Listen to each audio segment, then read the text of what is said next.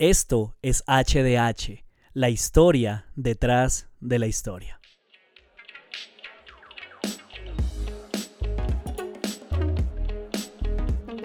Bueno, pues bienvenidos al episodio número 11 de la historia detrás de la historia.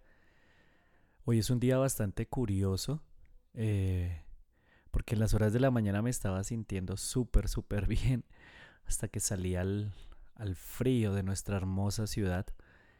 Y ya regresé con una alergia, con una estornudadera todo el día.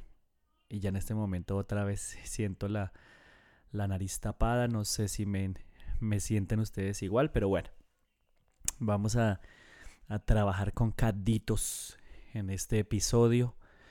Y vamos a sacarlo adelante porque es un tema muy muy interesante. Y pues la idea es que sigamos avanzando en nuestro viaje por la historia de Israel, por el contexto histórico extrabíblico, que pues obviamente le da certeza, le da piso a todo lo que nosotros creemos. Así que eh, quiero que nos involucremos en lo que viene. Y nada más, bienvenidos. Este es el episodio 11, la Biblia en su entorno, parte 6, o como le he titulado, la decadencia de Leónidas y el resurgimiento de Israel. Llegará una nueva época, una de libertad, y todos sabrán que 300 espartanos dieron hasta su último aliento para defenderla. Leónidas.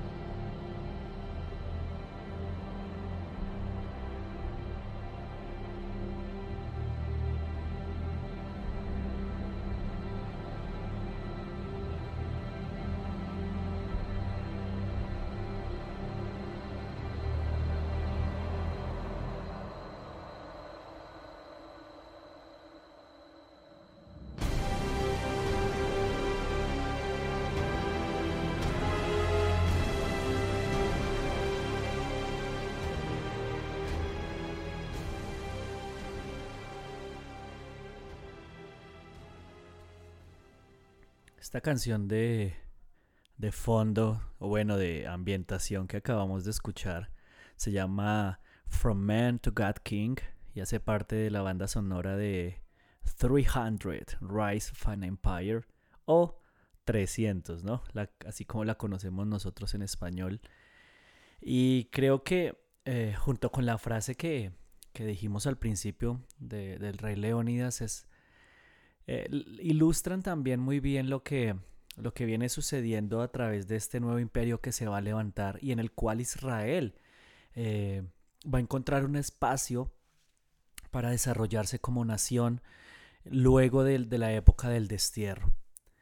Eh, ustedes recuerdan que la, la, semana pasada hablamos acerca de esta situación que ellos tuvieron que atravesar, pues precisamente lejos de su patria en Babilonia, cómo eh, tanto los que se quedaron como los que estaban allá desterrados comenzaron a desarrollarse, a crecer en muchas áreas, cómo los profetas comenzaron a ser parte fundamental eh, de la vida, de todo lo que ellos eh, hacían como nación.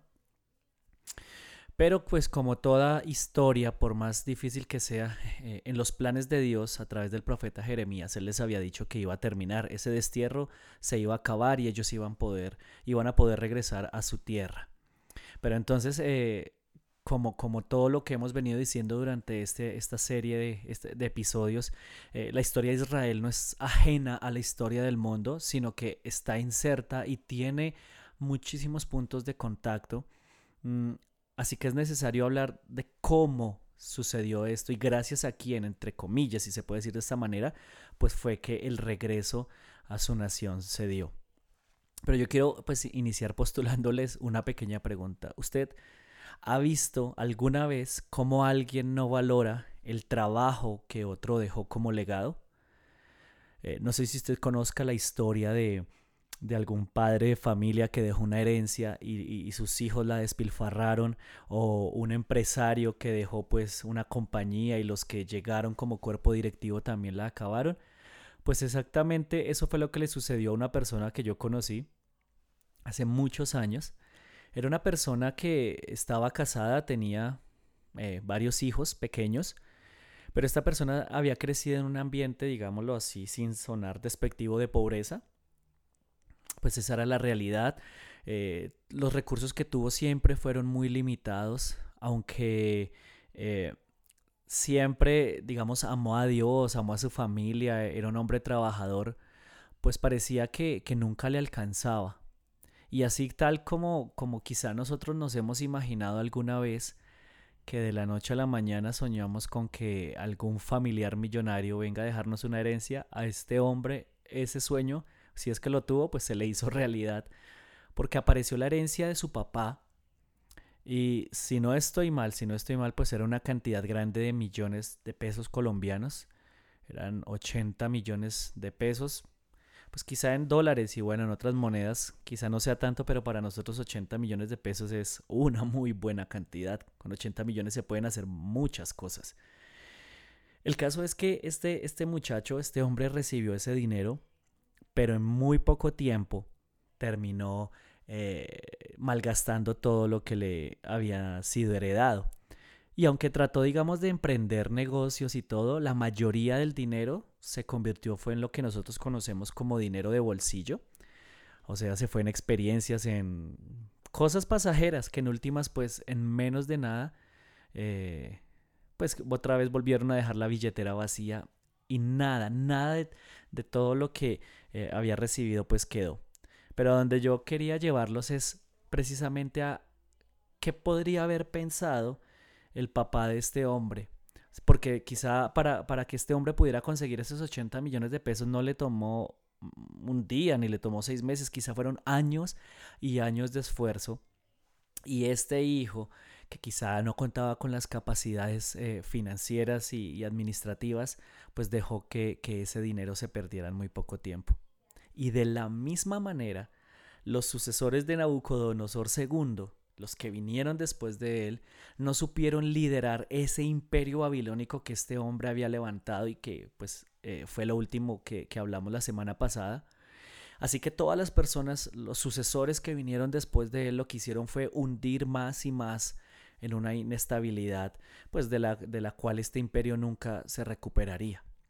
Y de hecho, en el año 555 a.C., Nabónido, uno de estos hombres que pues, subió al poder, eh, tenía las intenciones de restaurar pues, todo lo que había, alguna vez había sido el imperio babilónico, pero pues todos esos sueños y todos esos anhelos murieron cuando él decidió apoyar eh, el culto del dios lunar Sin en vez del culto de Marduk, pues que era el, culto autóctono de Babilonia. Y, esta, y esto llevó a que los sacerdotes, de, que pues obviamente servían a este dios, en pocas palabras lo vendieran, lo ofrecieran y entregaran a Babilonia a Ciro II, rey de Persia.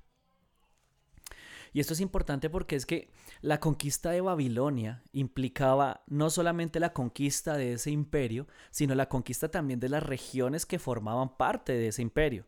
Y pues obviamente entre esas zonas estaba las zonas que se conocen como Ciro-Palestinas, donde se encontraba la nación de Israel.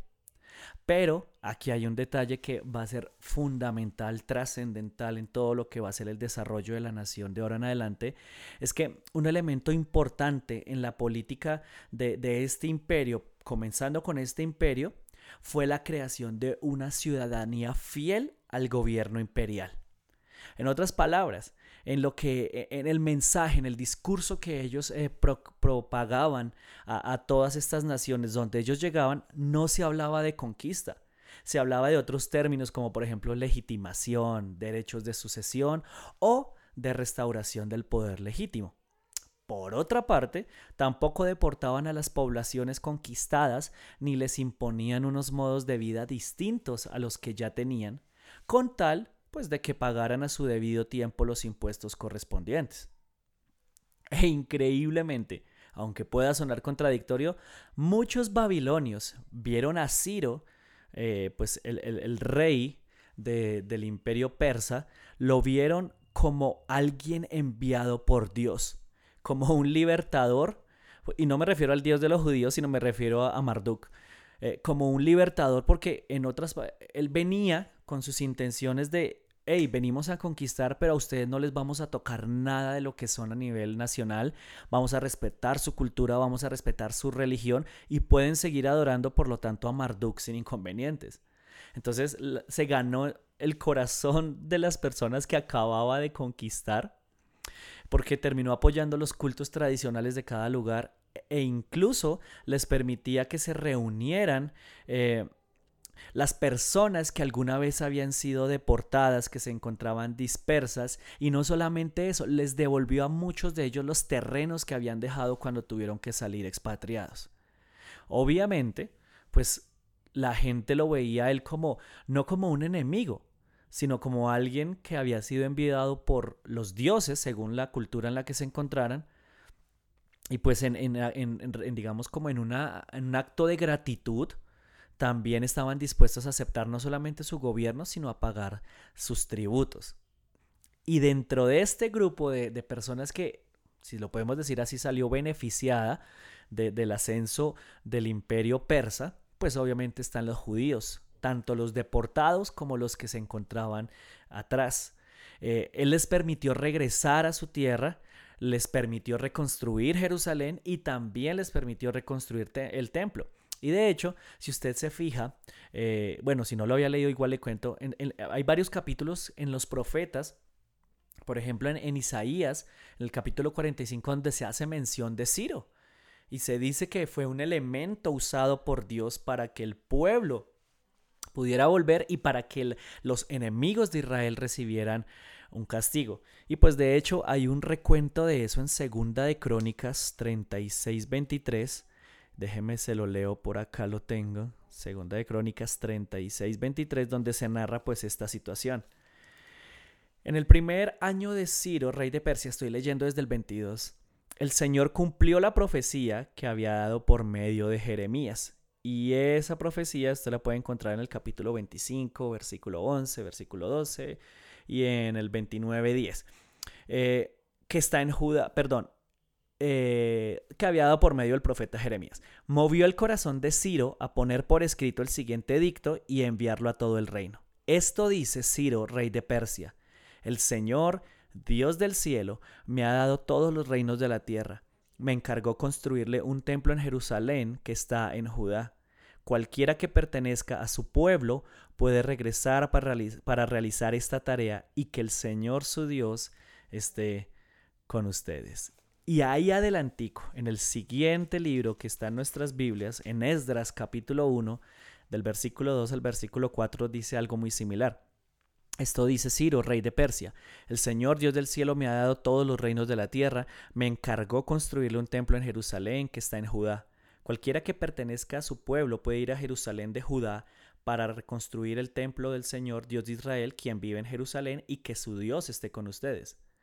En el lugar en en el lugar que se encuentre este remanente judío, que sus vecinos los ayuden con los gastos, dándoles plata y oro, provisiones para el viaje y animales, como también una ofrenda voluntaria para el templo de Dios en Jerusalén. Así que pues ellos lo veían como alguien que había sido enviado por Dios, él mismo se veía como alguien que había sido enviado por Dios.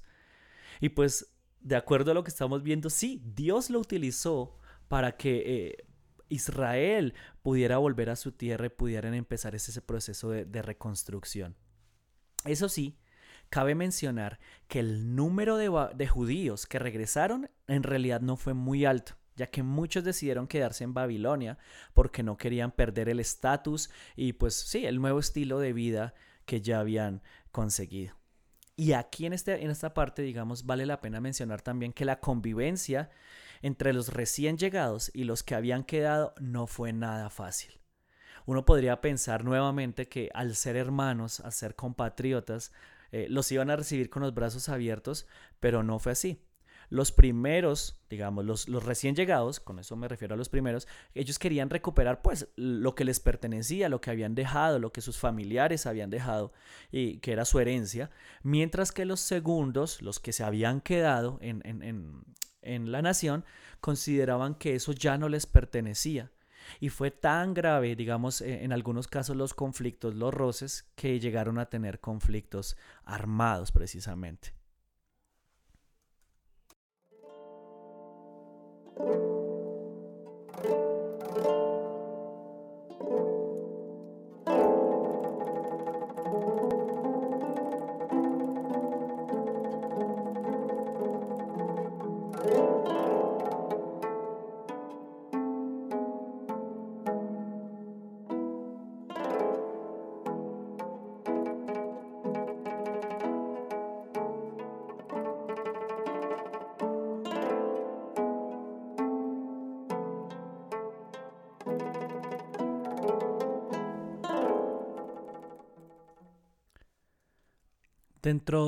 Esas primeras personas que regresaron, dentro de los líderes que se convirtieron en cabeza de los deportados y que emprendieron el camino de regreso a Jerusalén, destacan no solamente en la Biblia, sino a nivel histórico las figuras de Sesbazar y Zorobabel.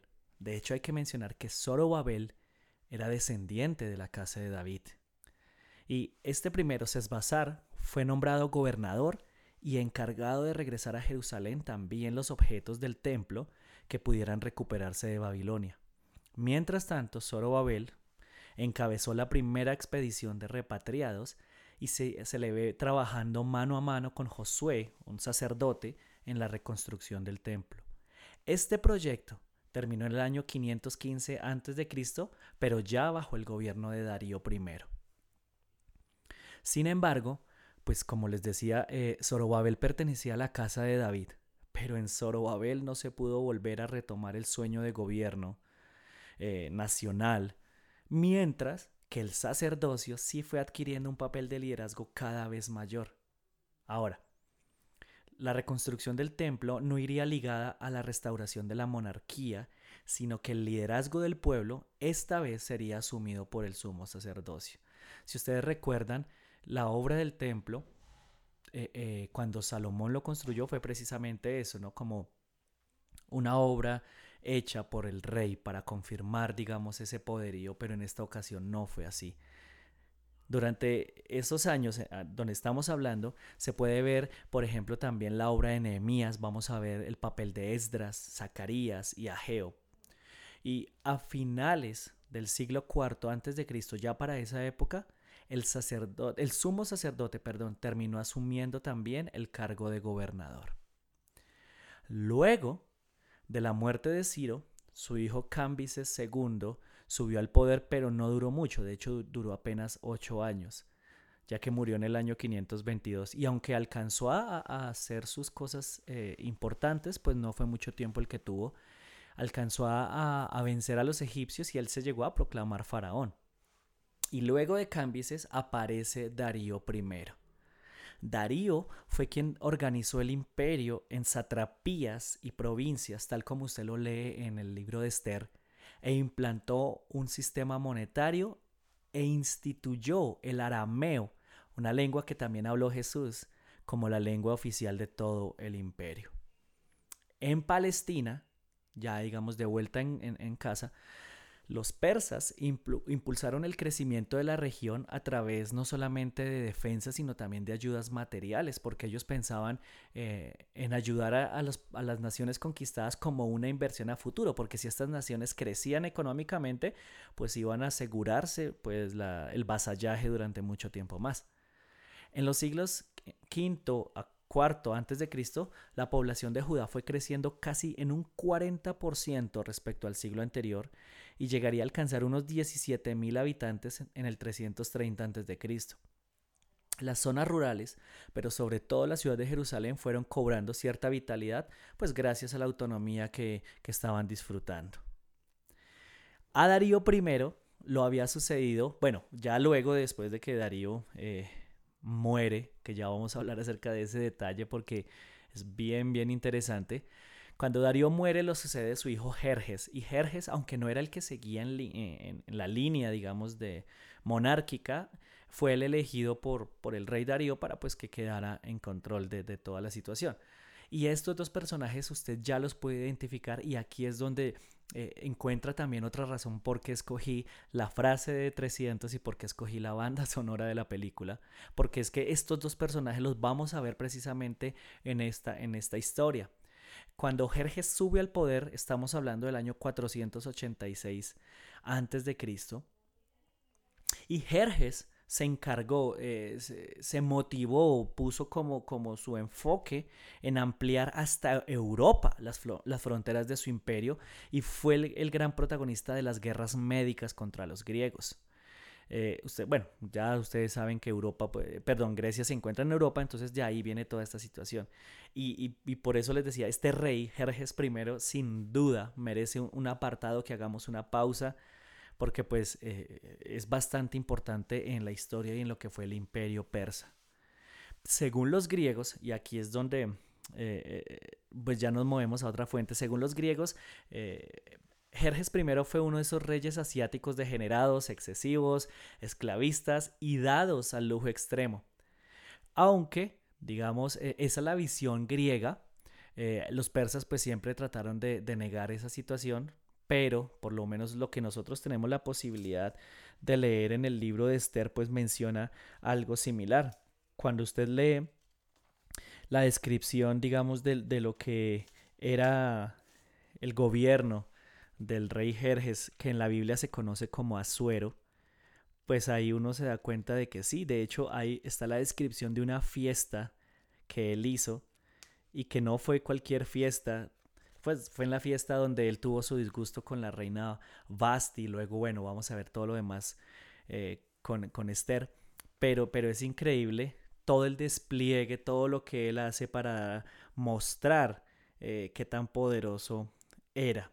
Por ejemplo, aquí se menciona en la Biblia en Esther capítulo 1 que reinó sobre 127 provincias desde la India hasta Etiopía. Eh, gobernaba su imperio desde el trono real, ubicado en la fortaleza de Susa. En el tercer año de su reinado hizo un banquete para todos sus nobles y funcionarios, invitó a todos los oficiales del ejército de Persia y Media y también a los príncipes y nobles de las provincias. La celebración, y aquí es donde viene eh, una de las cosas que de pronto sí muestra que es realidad lo que decían los pensadores griegos, los historiadores, es que la celebración duró 180 días y fue una gran exhibición de la opulenta riqueza de su imperio y de la pompa y el esplendor de su majestad. Entonces, pues esa es la, visión que se tenía y de hecho para los griegos aún más se les, se llegó a considerar como un titán loco. Así que para todos mis amigos millennials y generación Z, Thanos no fue el primero. No, al que se le consideró así fue en primer lugar Azuero. Y, llega, digamos, eh, la descripción tan loca de lo que este hombre fue, de lo que era capaz de hacer, que se dice que alguna vez se atrevió a castigar inclusive a las fuerzas naturales que se interponían en sus planes. Heródoto, un historiador griego, narra que el rey ordenó dar 300 latigazos a las aguas del estrecho del Helesponto porque le impedían cruzar a su ejército y a él. Y, de hecho se narra las palabras que pronunció, la maldición que pronunció. Dijo lo siguiente Jerjes I, agua amarga, este castigo te da el Señor, porque te has atrevido contra Él sin haber antes recibido de su parte la menor injuria. Entiéndelo bien y brama por ello, que el rey Jerjes, quieras o no quieras, pasará ahora sobre ti. Con razón, Veo que nadie te hace sacrificios, pues eres un río pérfido y salado. Y según la leyenda, y, bueno, lo que vimos en la película también, eh, en el lecho de muerte, Darío I le pide a, a, Jerjes que se convierta en rey y que le prometa que se va a vengar de los griegos, de la derrota que ellos acaban de sufrir en, en Maratón, ¿no? Esa primera guerra médica, así se conoció, sucedió en el año 490. Y pues ahí entonces empieza toda esta campaña de Jerjes primero por tratar de cumplir el sueño de su papá de llegar hasta los rincones de Europa. Y uno puede, bueno, de acuerdo a las fuentes históricas, uno puede concluir que su labor fue imponente y pareciera que nadie iba a hacerle frente a su poderío excepto los griegos y Leónidas, el rey de los espartanos. Bueno, obviamente no fue así, la película nos mostró que no fue así y según las leyendas que hay, se dice que a Leónidas le cortaron la cabeza, aunque sí existió, y la atravesaron con una lanza pues para mostrar que no, que no habían sido suficientemente rivales para el imperio. Fue tanta, digamos, la, la, influencia que este hombre tuvo que se le dieron apodos como el de héroe entre reyes y el rey que es un verdadero hombre. Sí, la gente lo magnificaba y como ya les había dicho, pues al parecer sí tenía, sí alcanzaron a conquistar muchísimo porque, eh, pues como la Biblia decía, alcanzaron a tener 127 provincias y llegaron inclusive hasta la India. Y hay vestigios, hay información que dicen que, que se hizo una moneda de oro puro con él, eh, donde él estaba representado con un arco y con una lanza. Y esa moneda se conoció como el dárico. Y también es, esa moneda se puede decir que se convirtió en el dólar de su tiempo. ¿Por qué? Porque se comenzó a manejar en diferentes naciones. Era la moneda de diferentes naciones. Igual grandeza de proyectos también, porque digamos, para cerrar ese paréntesis de Jerjes ahí, porque aunque él fue, digamos, de los más reconocidos, no fue el único que tenía esa mentalidad de grandeza e intereses globales, porque las personas, digamos, los que lo sucedieron a él, también en su mente tenían, era esa intención, pero digamos ya trayéndolo nuevamente hacia nuestro tema, eso hizo precisamente que eh, como, como la mentalidad de ellos estaba en expandirse, pues no se preocuparan tanto por lo que ya habían conquistado entre esos lugares Yehud o Judá como nosotros lo conocemos. Entonces luego vino Artajerjes, eh, perdón, Jerjes II, Sogdiano, eh, Darío II, Artajerjes II, Artajerjes III, Artajerjes IV, Darío III. ¿Quién fue el último rey? Ese rey fue asesinado por un sátrapa que se llamaba Besos. Así que ojo con los besos porque los besos lo pueden matar. No, mal chiste de podcast. Sigamos adelante, olvídenlo. Y ese tipo de besos se terminó autoproclamando rey pero obviamente nada pudo hacer porque ya para esa época se empezaba a vislumbrar lo que iba a ser el poderío de Alejandro Magno, quien ya estaba más cerca de, de acabar con el imperio persa de lo que alguien se hubiera podido imaginar.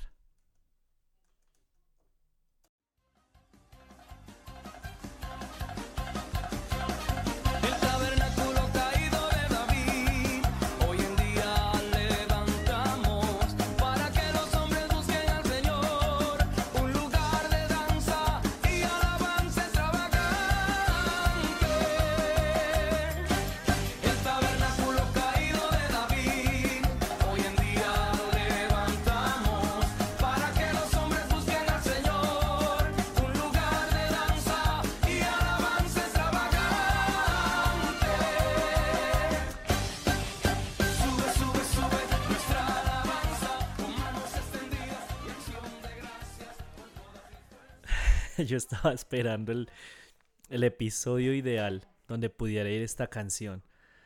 Porque hizo parte de, de, todo lo que fue mi infancia y adolescencia en la iglesia, en eventos especiales tales como 15 años. Por lo general el grupo de, de chicas que danzaba tenía esta canción como un icono eh, porque pues primero pues era en español y segundo ilustraba, no sé de dónde tomamos esa idea, pero pues según nosotros ilustraba lo que hubieran cantado las personas que vivieron hace miles de años en este contexto judío a, la hora de reconstruir el templo.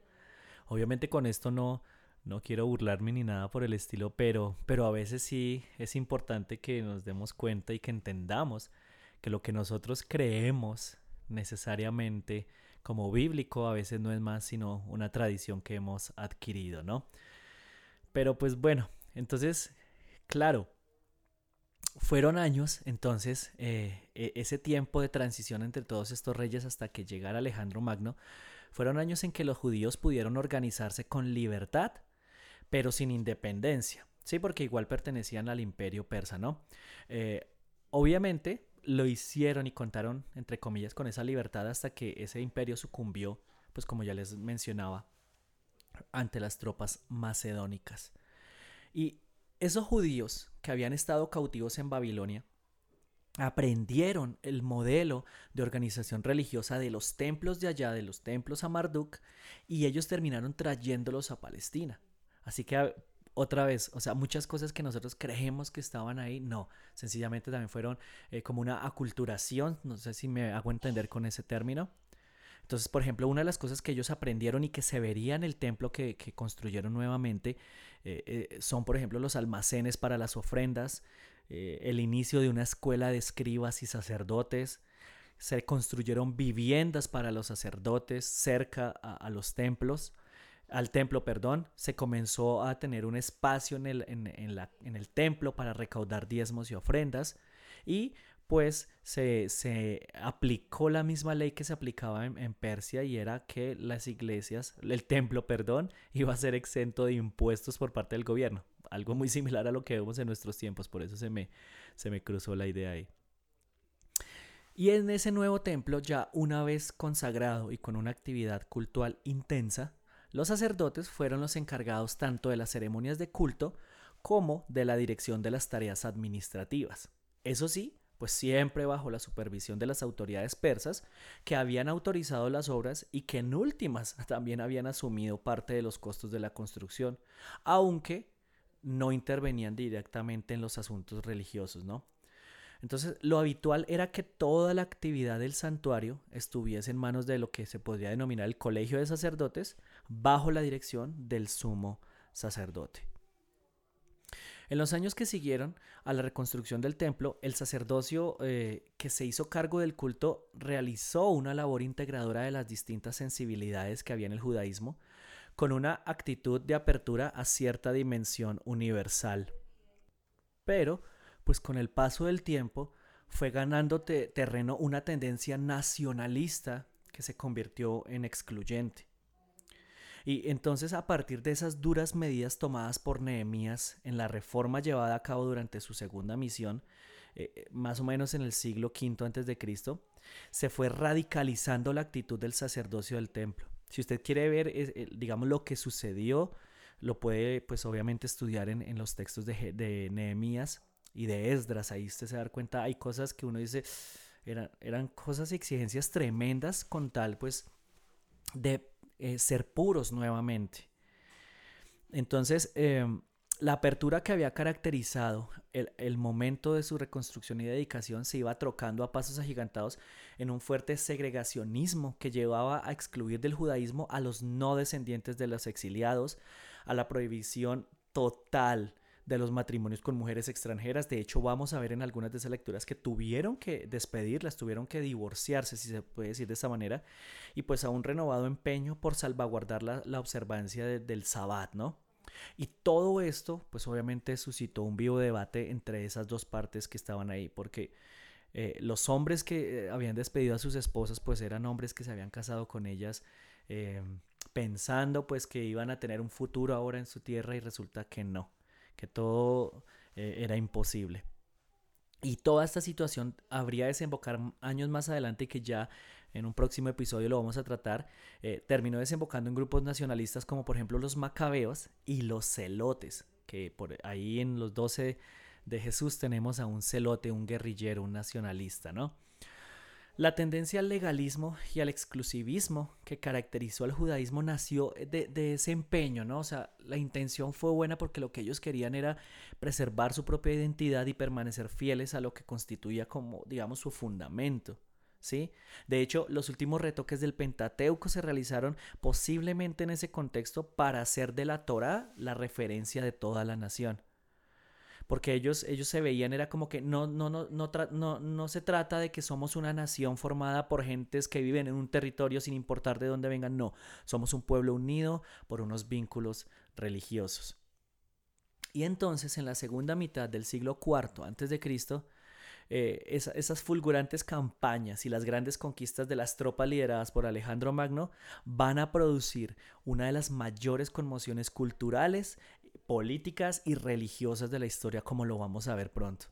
En poco tiempo esa cultura se iría asentando en todo lo que era el próximo y medio oriente, reemplazando a las culturas tradicionales y asumiendo no solamente, eh, digamos, como todo el control, sino también integrando rasgos de ellos eh, como, como cultura helénica a cada una de estas naciones. Y pues de pronto, aunque no hace parte del tema, eh, sí vale la pena mencionarlo, ideas como la inmortalidad del alma, que nosotros en la cultura cristiana hemos defendido, proviene no directamente desde la Biblia, sino desde la cultura griega. Pero bueno, para no meternos en camisa de once varas, para no entrar en discusiones ahorita, dejémoslo para luego, para otra ocasión. Así que, eh, obviamente, cuando, cuando comienza a, llegar el imperio, eh, sí, el imperio griego, que eso lo vamos a tratar en el próximo episodio, temas tales como, por ejemplo, la lengua eh, que había sido aramea hasta ese momento va a ser reemplazada por el griego. Las ciudades que se fueron edificando y organizando lo hicieron al estilo de las polis griegas, de las polis helénicas. La filosofía y el deporte eh, arrasaron en todas las regiones y también los judíos, no solamente los que vivían en, ya en la nación de Israel, sino los que hacían parte de la diáspora, sintieron la influencia de ese nuevo estilo de vida y de sus costumbres. Pero eso es para una próxima ocasión. Así que vamos a dejar hasta ahí. Espero que se hayan divertido, que hayan aprendido, que tengan mucho que anotar, mucho que repensar y mucho que conectar con las escrituras. Gracias por ser eh, esos estudiantes comprometidos hasta este momento, aprendices, interesados y apasionados. No quiero robarles más tiempo. Un abrazo a la distancia. Eso es todo. Nos vemos la próxima semana en HDH, la historia detrás de la historia, su podcast donde vamos a entender muchísimas cosas que son fundamentales, que son elementos importantes de nuestra fe. Chao.